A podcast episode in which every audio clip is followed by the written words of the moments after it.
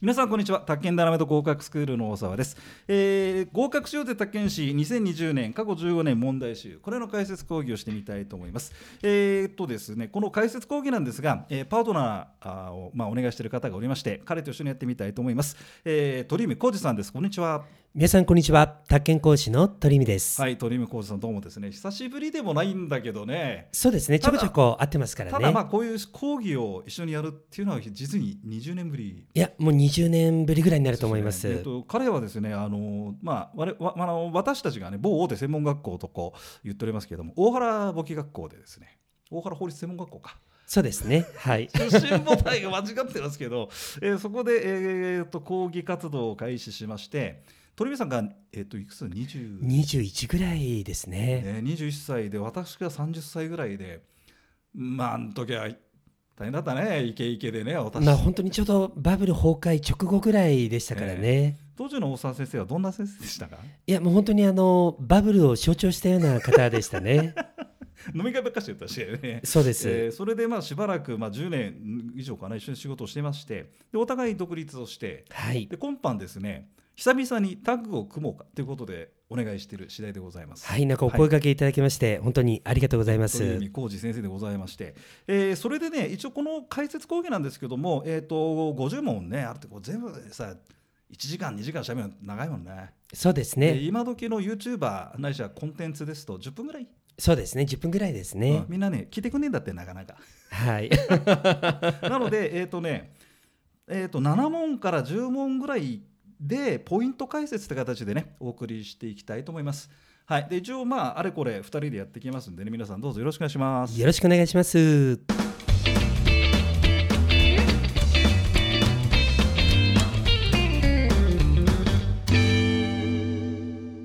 えーそれではですね、早速ですけどね、鳥海さん、これやっていきましょう。合格集団宅建士過去15年問題集の解説。ねよろしくお願いします、はいはいで、えっ、と、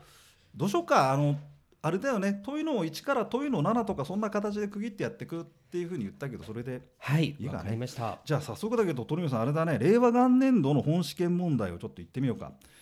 ねえ問いの1番から問いの7番ぐらいまでまあざっくり見てもらってやっぱあれだね、ま、毎年なんだここのとこ10年ぐらい出してるよな半問いの5番で判決文問題ってさあそうですねこれも,、ねもう定番になりつつある鳥海さんなんかこれどうやって教えてんのもうあの判決文これまあ年にもよるんですけれども、うんうんまあ、基本的にはいはいはいははいその判決文が読めればこう答えを導き出すことができる問題そうなんだよなそこなんですよねまあ、あの国語の試験とかさいわゆるだからねもうその通りで国語の試験じゃないかなってそこが答えが出る年は確実に1点取れるんじゃないかなって思いますそうだよねこ。れだからさ嫌な子嫌な嫌な子なんて言っちゃいけない嫌な子なんて言ってること自体もおっさんだ 俺ね嫌な方がみたいな感じでいるんだけどここは慣れの問題があるかもしれない、そうですねねあのもう最初から文章を見て諦めるのではなくて、うんあのこれはもう国語の試験なんだっていうふうに割り切って、うんそこから答え出せるかどうかってところをいかに見つけていくかっていそうだうねところだと思いますね。そうだよねだからまあここはさ対あとさ対策のさ取りようがあるようなないようやではい、これ判決文問題が過去問と同じ判決文問題が出ないんだよねもうねそうですねだって毎回あの新しいものが出ますよね。山のようにありますんでねはい、ちょっとここはあの国だから、まあ、何回か読んでもらってなれ判決文の言い方になれるっていうのが一番早いかもしれないと。そうですね、そうそなのんだよねまあ、あのポイントはあの判決文はいはいのはいはい文章の中に答えが入っている、そうなんだよねそこを見抜けるかどうかっていうところですかね。愛は隠れているんだよね。はい、次行きましょう。はい、ということで、えー、とあとね、というの、そう、というの1から7番までなんだけど、まあまあまあまあ、まあまあ、めんどくせえ問題が多くもないかな。ああ、そうだな。というの7番の、これ、まあそっか。あやっぱりさ、鳥海さん、あれだ、というの1番、2番、これは取ってもらおうよ。そうあのーねこれこれもうまさにあの自分も思ったのが、あの近年あの、はいはい宅建試験は難しい。はいはい、まあ、その中ででその難しくなってはいる南下傾向の中に権利関係民法が難しいとああ、やっぱり言う、言ってるみんな。言いますよ言っねてる、君のところも言ってるから。もう言ってまああすそうか、そうか、そうか。ただはい。問いの1と問いの2はうん。これ基本問題なんで取れますよね。そうだね多分こういうところを取ってもらいたいちょっと解説してみるかあと、ね、これ全部はなかなか解説できないけどはい、うんちょっとぜひ取ってもいてもらいたいっていうそうですね。そうだでね、特にあの問いの一番はいはいはいはいはいなんですけれども、こうれん選択肢一番で、はいはいこれ不法占有ですもんね。えーとですから特にそうねだね登記なんかいらないですよ。あそうだねこれものすごい基でもさ本。これさドンピシャだよなもうドンピシャですで、あ のこーれなんで取れないんだよって思っちゃうそうなんですけどやっぱ悩むんでしょみんな。うん、でもここはですねあの、うんもしも選択肢1番はいがはいはいはい。丸の記述でああ正しいものはどれかで他が全部×だったら、うんそれは悩むと思うんですね。あーただこれ×の足なのでそうだね。これは取っていただきたいかなって私は思いまそうすだ。俺も解説でさ不法占有だもんなって雑 なね大沢先生らしいでしょこれ、あはの某大手専門学校で一緒にやってた時はこの解説書けなかったんだよねい。そうですね。でだから俺がイライラしていたっていうはい。時もう代が今自由ですからね。ね、いいか悪いかは置いときまして、はいそんな感じだからこれはねあのテキどこのテキストにも載ってるよね、あのそうですね対抗要件のところでも、本当に不法占有者につきましては登記な、登記なきでなしでいけちゃうぜ、それでね、あのこれ、宅建ダイナマイトでやってたんだけどね、問いの1番で選択肢の1を正解にするケースって、ここ10年なかった。ああなるほど。だから1番、まあ、問いの1は結構3が多かったりしたんだよね。はいそれ。でね民法が俺嫌だっていう人が多くてどうしても後回しになっちゃう先生どうしようって時に問いの1は1はやめとけっていうふうに言ってたの。しばらくはいでそれでしばらくなんとかなったんだけど今回外れた ね外れたねなかなか厳しいですね。こういう授業は某大手資格専門学校で絶対にやってはいけないと、そうですねねもう NG ですね。ね、で俺がやるっつってね揉めに揉めてね、うん、 クビになったわけじゃないってことをね一応言っておきたいわけですわけどかりましはた。いそのわけでであとは問いの234はどうかなこれは面倒くさいところあるかな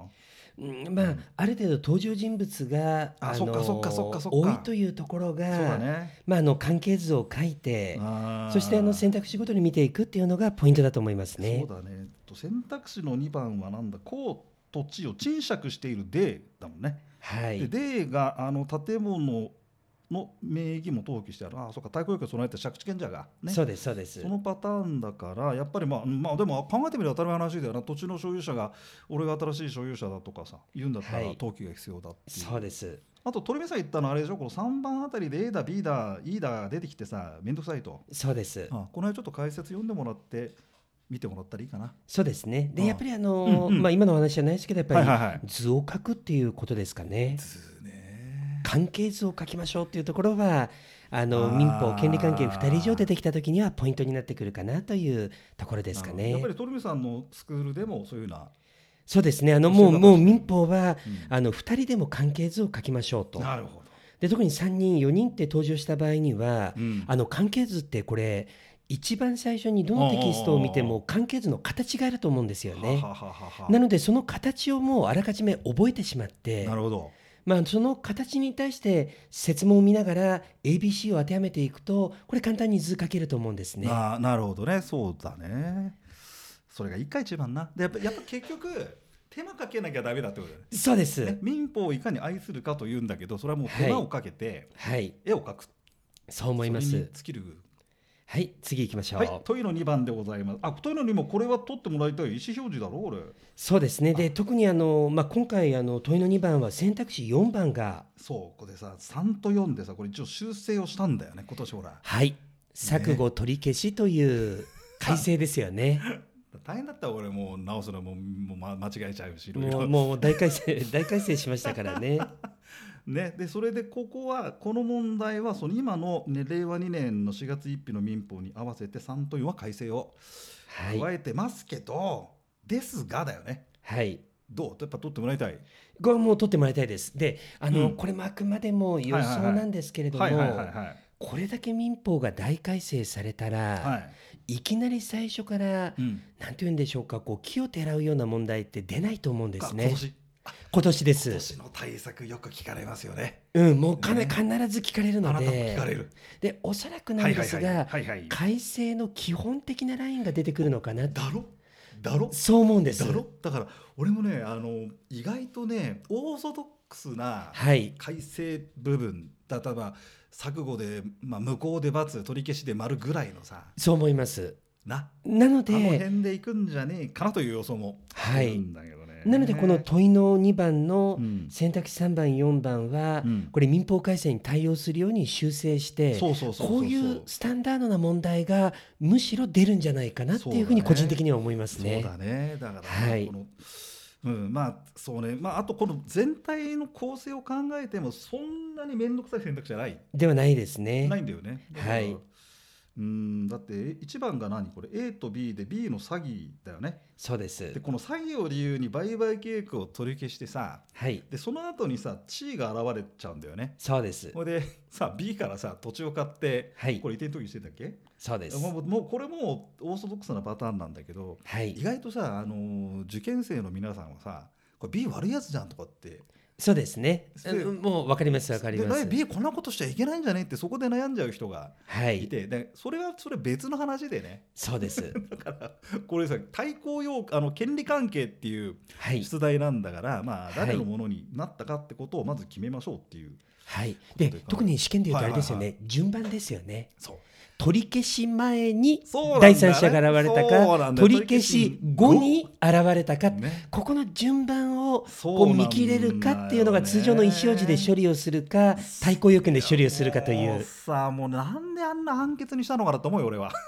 だって納得できない人もいると思うんだよねそうですね。受験生なのよねはい。えーだけどこれだから1番と2番がそのパターン1番がなんだっけ A, A か B で詐欺でしょはいで。そのその後に現れた C がいて移転登記をしちゃってると対抗関係だとそうです。 2番が詐欺ああれそうだなさ鳥海先生言う通り詐欺を理由に取り消す前そうなんです。た来たそうで、これあの、うん年によっては、そうね時間軸を自分で考えなきゃいけない問題 があるじゃないですあるか。でもそれに対してこれ、はい取り消し後取り消し前って文章で書いてあるので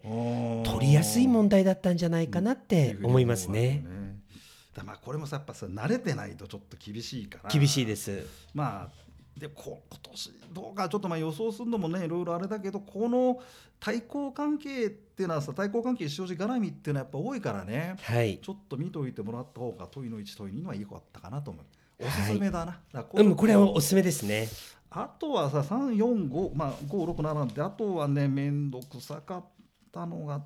ちょっと7番と6番7番は少し面倒くさい問題だったかもしれない4番とかねはいこう不法行為とかさはい嫌だもんねあの苦手な方多いですよ言ね葉が難しい損益なんだっけ損益総裁とかさ、はいなのであのこれさどうどうやってみんなに言ってるやっぱ俺なんかだとさ知らない言葉出てきたらネットで調べてみたいなこと言ってるんだけどさ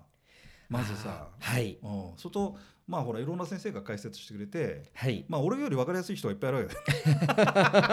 だだ からそっちでやってくれと思ったりするんだけどちょっと慣れが必要なところかと思うんだよね。そうですねあとうんうん私はあのはいはい今回のこの先生のはいはいまあ合格しようぜ宅建士ってこの問題はいはい集はい見させていただいてはいはいはいこれそれぞれの問題ごとにランクが入ってるじゃないですかそうなんだよねでこれ、まあ、あの星が3つついてるものが、うんまあ、鉄板で押さえてもらいたそうなんいだよね。でこれ星が下がるとやや難易度が高いですよあとね出題敬語の問題だよね。はいここでさそこそここだわっちゃってもさはい来ない。そうですよねうんだからちょっと私はそこ考えるうとんこう費用対効果ではないですけれどもそうそうそうそううんあの先生の問題集で言うならば、はいはいはい星の3つのところが、むしろ解けるかの方が重要で星の2個1個のところそうをなんだよ追いかけると逆に合格しにくいんじゃないかなっていうのは個人的に思います。おっしゃる通りでよくねそれおっしゃっていただいてありがとうございました著者が言わないところを ねフォローしてじゃあそんなわけでじゃあ次は次もじゃあまた次もやりましょうというのを8番から、はい、えっ、と14ぐらいまでねじゃあ次の、えーコンテンツでやってみましょうどうもありわがとかうりございままししたた。ありがとうございました。